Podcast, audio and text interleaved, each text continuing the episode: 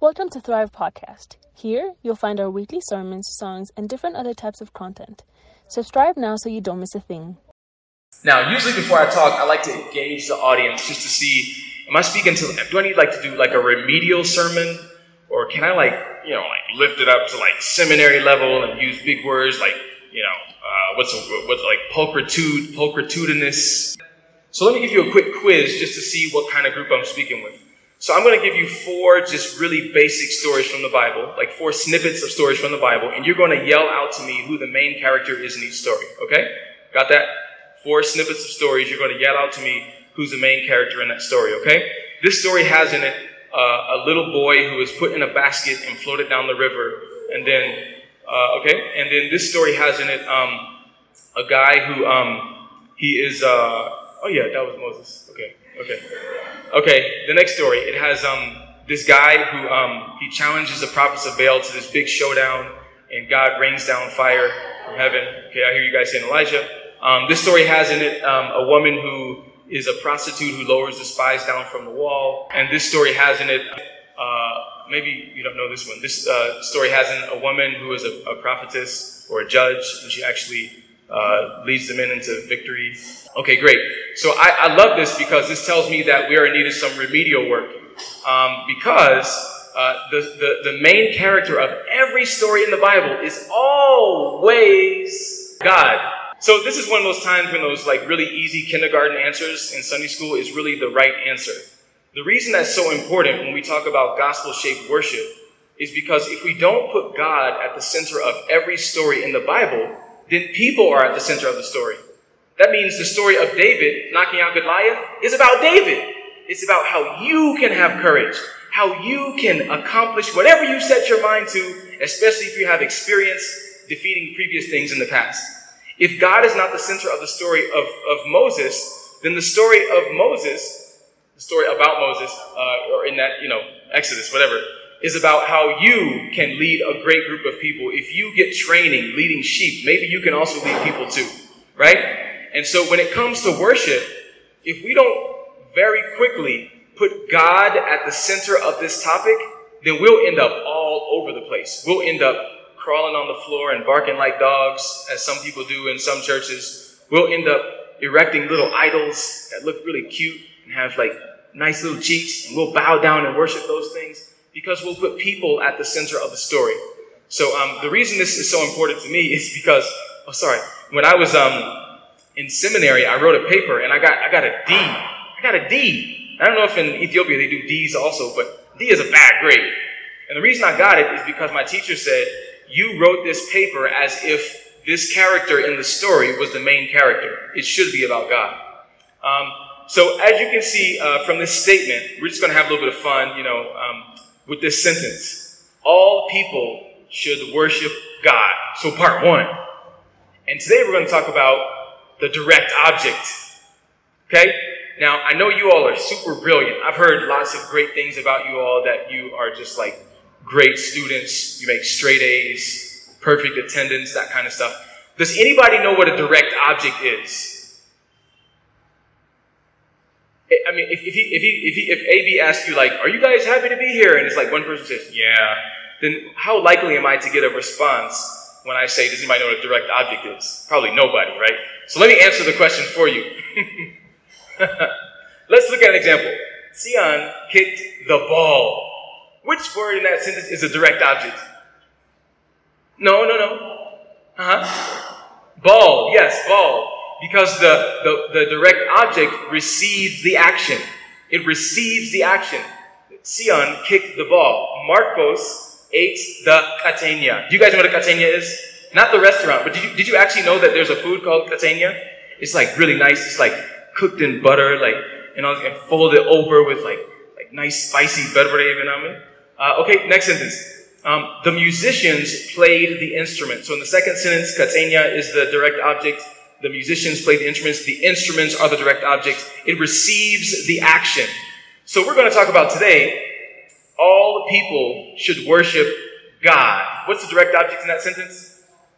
God. Yeah. All people should worship God. Now the, now the question is, because we're at a remedial level tonight, right? Because you guys didn't know that God was at the center of the Bible. So we're at a remedial level. So I'm going to break down, like, who is God? I mean, that's like a really big subject, you know, like big volumes and stuff have been written about this. Um, I think that no matter whether you've been a believer for a long time or a short time, uh, it's very easy to get so excited about these larger concepts, transubstantiation, right? You know, all these big words that sometimes we, we miss like the really simple things and sometimes we have to hear them again. Plus, I would imagine some of you um, may really wrestle with who is God. Um, I know this because I talked to a friend the other day. She said, um, you know, as a counselor, there are there are youth who come to her and they're a part of youth groups like this, and they tell her, I don't believe in God.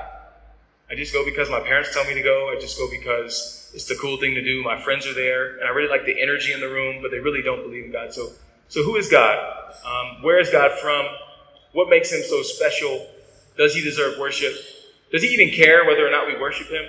And does he care whether or not we worship other things? These are really legitimate questions, right? Because I would imagine that you guys want to be faithful in your walk with God, He exists, right? So, um, so let's just tackle some of these questions. You can keep up there for me. So, who is God? Um, before I do that, uh, let me say also real quick uh, in this very long uh, introduction that um, it's very easy. Um, so, this is more like a topical sermon or, or, a topical message or topical talk or whatever you want to call it. Uh, exegetical is when you take one text and you just like drill, drill deeper, deeper, deeper into that text. And this is more topical.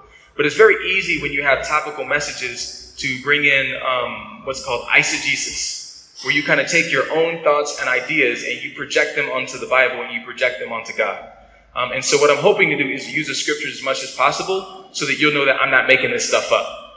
How do I know this? Because when I was younger, like about half my age, I was a part of this church that had like 25,000 members. It was huge. It was like really huge. And we had this one speaker come in, and this speaker said this. He said, Everybody, Jesus is rich, and he wants you to be rich. And he says, Let me show you in the Bible.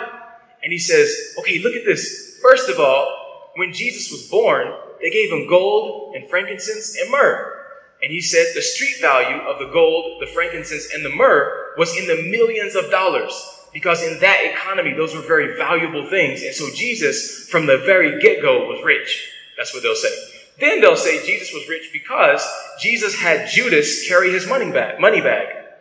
Raise your hand if you have a person with you carrying your money bag. It's because you're not rich. You're not rich. So Jesus was rich. He had so much money that Judas had to walk with him to carry like all this man's money. Like Jesus, you know, this dude's job. He's the money keeper. Then they would say Jesus was so rich that he wore Versace. He wore, wore like the nice Gucci clothes because when he was dying on the cross, they're like fighting over his clothes. No, you give me that. You give me that. I want that sequin. I want, oh, please. So they will use those, you know, little uh, scriptures to say Jesus was rich, but we know he wasn't, right? Um, because they take that totally out of context. Or people will say Jesus was gay. They'll say Jesus had like all men disciples. They're all like hanging out together. When the woman like got down and washed his feet, he didn't seem to be too excited about that. Or Judas betrayed him with a kiss, so therefore Jesus is gay. Okay, right? That, these are teachings that are out there. I'm not making this stuff up. So when we talk about worshiping God, I would hope that what I have to say is supported by scripture. Amen? So in the very beginning, what does it say? It says, in the beginning, God right? So we can see from the very, very, very beginning, God is there. There's nothing else. There's nothing before him. Psalm um, 90, 20, uh, 2 says, From everlasting to everlasting, you are God. You guys like the word infinity? To infinity and beyond? Yeah. So what's before infinity? What's after infinity? From everlasting to everlasting, you are God. So God has always been there. There's nothing before him. And I know that some of you who are in college or university, or you guys are not in high school, are you? I mean, not, no. AB looks like he's in high school, but not the rest of you guys. I'm just curious. I'm just joking. Uh, so it says, um, so we know that God was there from the very beginning. Obvious, right? But a lot of things that we're learning in school is that, no, surely God isn't there.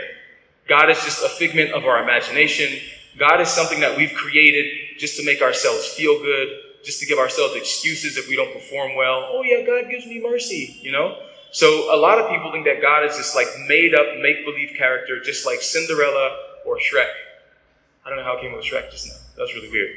Um, but, uh, but, and, but what people fail to answer is how did everything get here? I mean, just, just think about from logic. Don't even think religiously right now. Just think logically.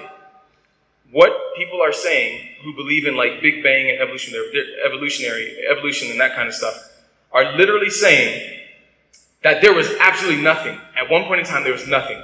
Like just like blackness. Just like nothing. And then just by chance, that nothing like got a little bit of rain on it. A little bit of dust came around that rain. And then like some gas came around that nothing. And then all of a sudden a planet came. And then that planet just happened to be, happened, happened to be the exact right distance away from the sun, which also happened to be there too. Just the right distance. Like if it had been a little bit too close, we burn up. A little bit further back, we freeze. The right distance for life to be created. So you have this planet. All of a sudden, the conditions just happen to be so normal that life starts to come. So you have this like little booger-like cre- creature, like on the ground, just like sitting there. And all of a sudden, like lightning, which comes from somewhere, hits the booger, and then all of a sudden, the booger turns into like a lizard. And then the lizard walks around, he gets real tired, his legs fall off, and he becomes a monkey. And then the monkey is just like, man, I think, and over time, it becomes a person who's able to build com- complex things like spaceships to go to the moon.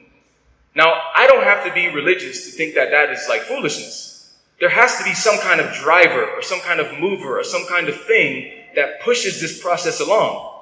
So if we can agree that there's a, a pusher or a processor or a, a maker, then what is that maker's nature like? Is he cold and distant? Does he just like throw stuff out there and be like, all right, y'all, you're on your own now? Or is that creator and maker interactive? Does he love? Does he show compassion? Does he does he expect things of his creation? Or is he just he just made everything? Right? So I want to let you guys know you are not crazy for believing there's a God. You guys have probably seen those movies that talk about this kind of stuff. But you're not crazy for believing there's God. You're not less intellectual. You're not less, uh, you shouldn't be taken less seriously. It, it, makes perfect sense to believe in a God. How did everything get here? I mean, like just a car. How did a booger make a car? You know? You know a booger sorry. It's like, I'm, you know, because like people say like, these little amoebas, these little single-celled amoebas, like came, and then those single-cell amoebas evolved into something more complex and more complex and more complex, and then it became you and me, who can like do calculus. That just doesn't make sense. You with me so far? Okay, very logical. This is not even religious stuff yet. So we know from the very beginning that God is the creator. He made everything. And before him, there was nothing. What do you think about that? Because many times we kind of ask ourselves, or some of us do, like, who does God think he is? Like, you expect me to like bow my knees to you? You know, I'm, I'm an American. In America, you know, everybody's independent. We like declared our independence from the British. So our country's all about individualism. You don't tell me what to do. I can do what I want to do because I have rights. They're protected by the Constitution and the law, and I'll get my lawyers on you, right? So who are you, God, to tell me to worship you? What makes you so special? What makes you the only one I should worship? Why can't I choose something else? Those are legitimate questions, right? So, we see that God is creator.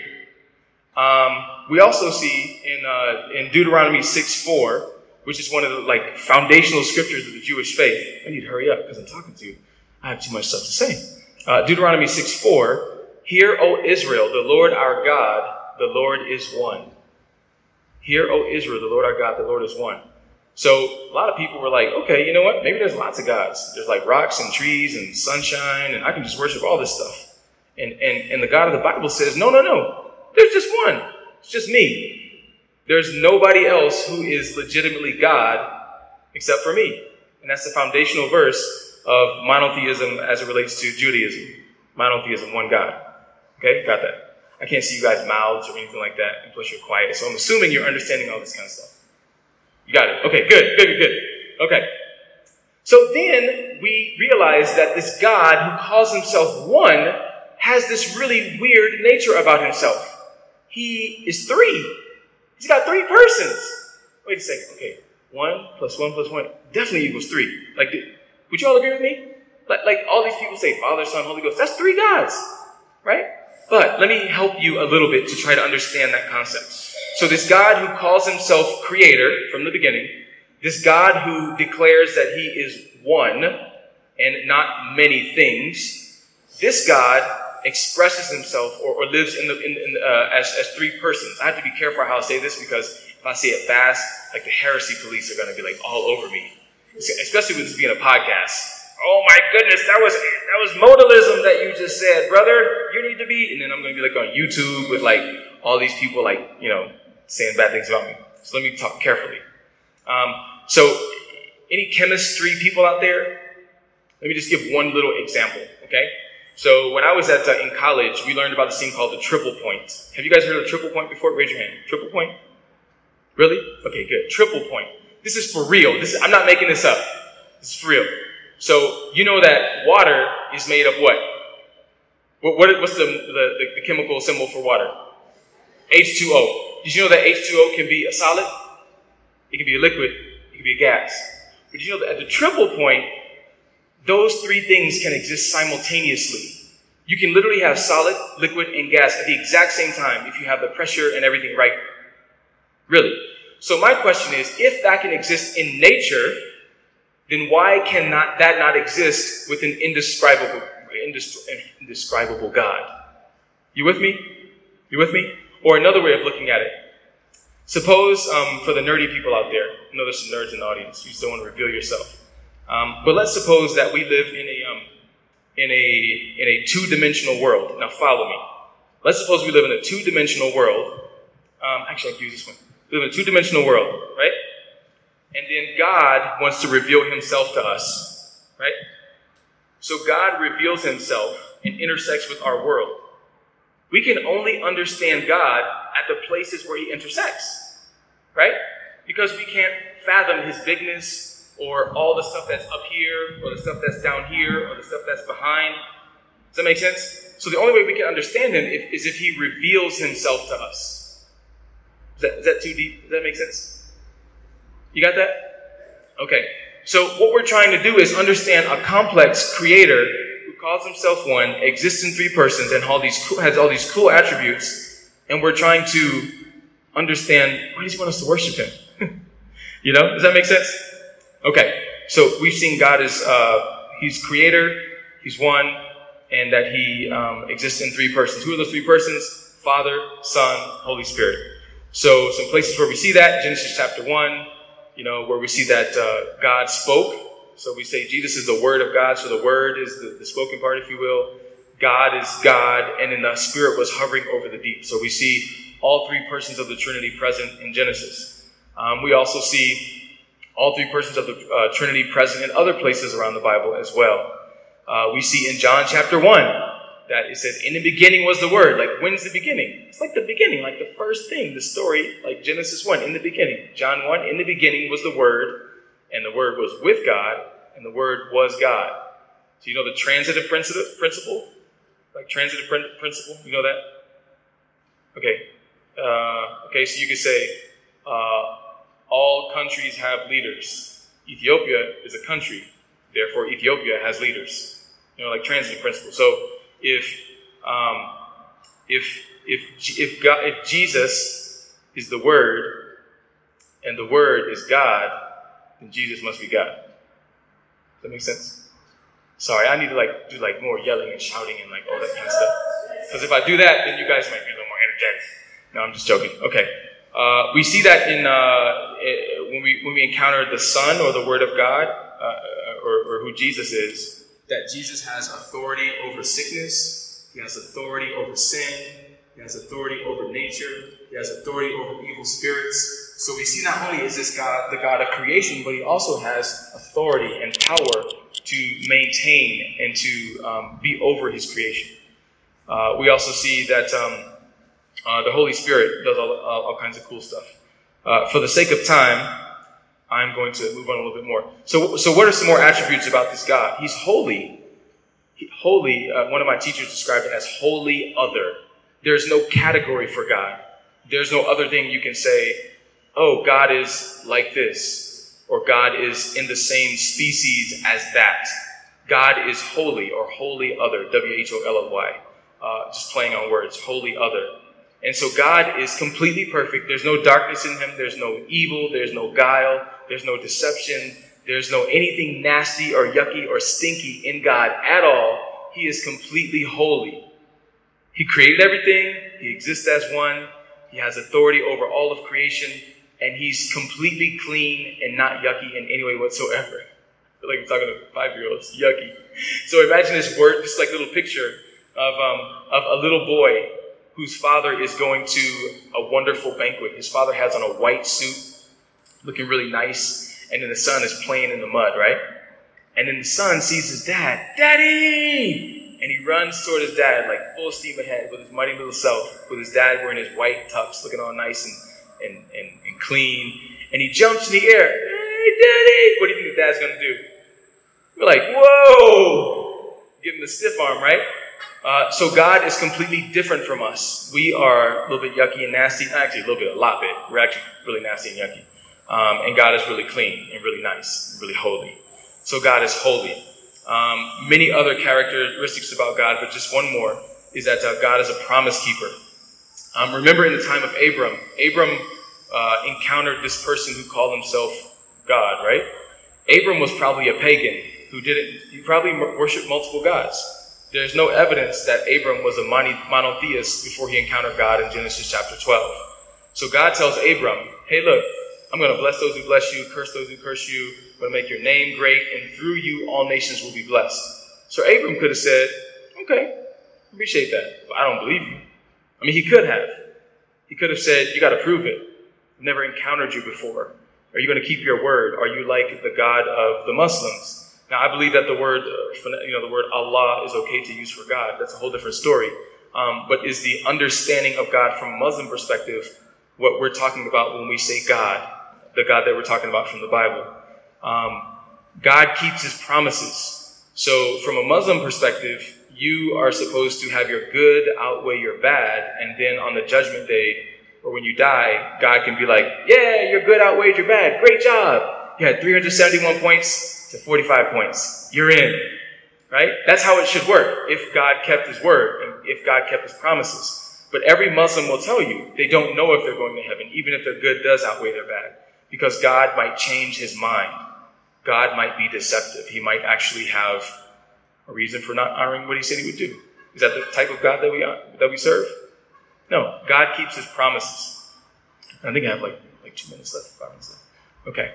Um, and so God keeps his promises. And, um, and so in light of all these characteristics, characteristics of God, it's very easy to see that we're like these tiny little like dots. Like just not even like that big.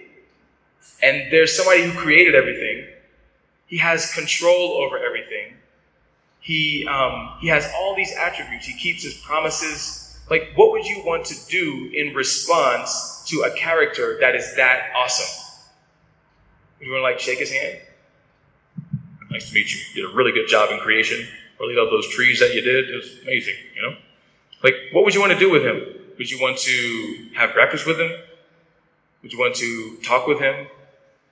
Uh, would you want to, what kinds of actions would you want to do with him?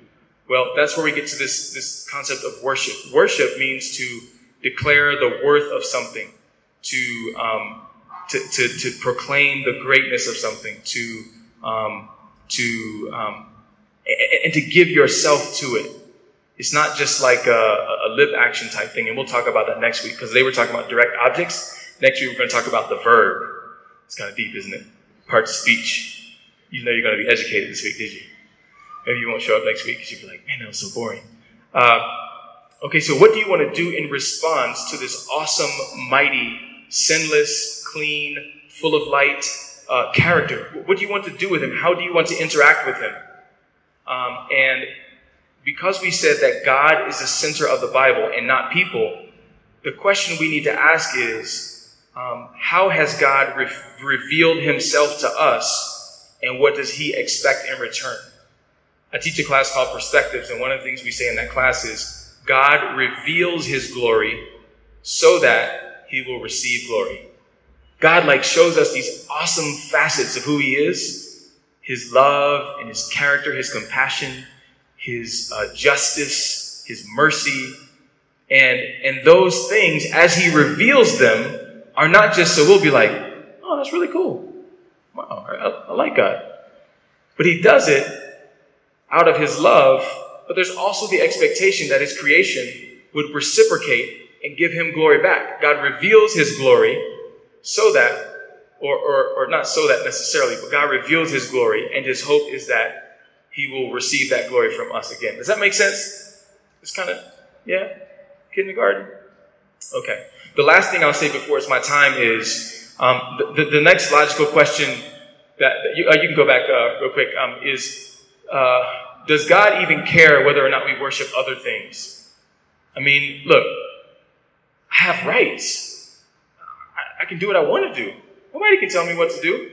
So maybe you worship God, and I'll worship a microphone, or a tree, or even myself. I think I look pretty good. You know, I'm not. I'm just saying, like, I'm quoting somebody else. I'm not saying about myself. I'm not like egotistical or anything like that. Okay, um, but is it okay, in light of who we've described God to be, is it okay to worship other things? Like, can we just all agree that we'll like collect a whole lot of like money and go buy like a really nice piece of pottery, some sheklah, and we're just going to decide, let's worship that thing. Is that okay? Right? Is that okay? No, it's not okay. She's the only person that said it's not okay. She's the only person that's not a heretic. The rest of you guys are heretics. I'm joking. Okay. Is it okay? No, it's not okay. That's called idolatry. The reason idolatry is so bad is because it reduces God. God is like over the whole universe. Like, have you ever been out? Of, raise your hand if you've been to outer space. Nobody? Really? I thought in a room like this somebody would have been outer space. I'm totally joking. okay, uh, I forgot what I was saying because I just. Uh? Yes, thank you. She's paying attention. I was testing you. Uh, so idolatry. So if God is so big that he's over all creation, including like galaxies and universes and like black holes and all that kind of stuff, and you take a, a piece of gold and you fashion it into a, a statue, you have just reduced God. You've reduced his bigness and his awesomeness and you've localized it. You've made him common. You've made him weak. You've made him cheap. You've made him tangible. You've made him little. So idolatry reduces God's awesomeness. And even though people might say, well, okay, well, it just helps me to relate to him better or whatever, it's sin. It's wrong. Does that make sense? So God's desire is that all of us worship him. Uh, so uh, let me close uh, by saying today we've talked about the direct object. You guys know what a direct object is now, right? It's the part of the sentence that receives the action. Sion kicked the ball, the ball, direct object we should worship God. God is the direct object. All of our affections, all of our love, all of our obedience, all of our purpose, all of our meaning should be directed at God. He's the one who should receive the action of our whole life. Not just our church life or our Friday night life, but He is the direct object of all of our affections and all of our obedience. So, um, uh, you can put the last slide up. Next week, I want to talk about the verb. Like, what does it mean to worship? Um, is this worship? If I do that, is that worship? I don't know. Is this worship? I don't know. We don't know, right? So next week we're going to look at how do you worship? So, so I understand, Richard, you're telling me this is the one we should worship. I agree with you on that so far. I, mean, I think he's, I think God is pretty awesome. He's pretty big. Yeah, I think you made a point about him being holy. So I, I can get with that. Yeah, I think, I think I will worship God. What do I do? Do I need to yell? Do I need to be quiet? Do I need to jump? Do I need to sit still? Do I need to clap? Do I need to cry? What do I do? So next week, we're going to look at the same sentence uh, that we said before. Uh, we should worship God. We're going to look at the word worship. What does it mean to worship? But more specifically, how do you worship? It's a very legitimate question because there are a lot of expressions of worship that we see, especially in Ethiopia. I mean, not especially, but all over the world. But we live in Ethiopia, so we go to different churches, we see different things, and we say, Is that legit? can you do that? Can you move your shoulders like that and worship? you know what I'm talking about? I'm talking about disgusting. I'm just, okay, anyway. So next week we talk about the verb. So I want to give you two takeaway questions. I know this is maybe baby for some of you guys, but it's very, it's very practical because um, it, it, sometimes we, we take in so much volume of sermons and ideas and everything. It's sometimes helpful just to just take it, revisit the basics. Um, and plus, you guys didn't know that God was the center of the Bible, so I had to start from there anyway. Uh, so the, the first question is, who is God and what has he done for you? So let's make this a little bit personal. You know what the Bible says about what he's done for Moses and Abraham and Joshua and Deborah and Luke and uh, Paul. But let's let's make it personal. What, who is God and what He's done for you? What has he done for you? Because often the way that we express that worship or what we do uh, is like an overflow of or an expression of, of, of, who he is for us, what his goodness is to us. Does that make sense? Um, so who is God and what has he done for you? And then number two, who or what is a direct object of your worship? Uh, I want to just challenge you this Sunday at church, as you're worshiping or as you're going throughout your day, just, you know, who is the direct object of my worship? Is it my feelings? Is it me? Is it whatever? So, who or what is the direct object of your worship? Okay? So, um, let me pray. I know this is a, a, youth group, so you guys can handle like 30 minutes and you're done. Just like, I can't handle anymore. Like, you're at 31, dude. Like, this is over. So, I'm going to stop. It was more than 31. But, AB, thanks for having me. And I'm going to be back uh, next week, God willing and uh, and we'll talk about the verb of worship. I love talking about that. So one of my passions is talking about culture and things like anthropology because in the church we often don't talk about those kinds of things. We over spiritualize like everything, um, but I want to get like real nitty gritty. So we're going to start next week with a quiz, like a little quiz. I'm going to give everybody a sheet of paper, and I'm going to give a list of verbs or actions, and I'm going to ask you the question: Is this worship? No, this is not worship. Or Three, it depends. Okay? That'll be fun, won't it? All right, I'll make it really hard for you guys. Let's pray. Um, God, uh, we believe that you should be the direct object of our worship. The world tells us to put so many other things in that place in the sentence. It tells us to give our affections to things, like cheap things like cell phones. Uh, it tells us to give our affection to other people in terms of worship um, people that were made in your image. It tells us to even give our worship to ourselves. We spend a lot of time in the mirror. But Father, we realize that uh, through the scriptures that we've seen today, as well as just our encounter with other other scriptures, that uh, that you should be the center of our affection and the sole source of our worship. Lord, speak to our hearts if we have made other things the direct object of our worship. Speak to our hearts and uh, and correct us so that we can come back uh, and live the way that you desire for us to live. Lord, we pray that you give us uh, an opportunity to meet again next week, that you'd uh, keep us safe, but also that you'd help us to be purposeful uh, in the various places that we go as we live uh, as people who are called to be about the Great Commission. So thank you for this night, and we give you all the glory in Jesus' name. Amen.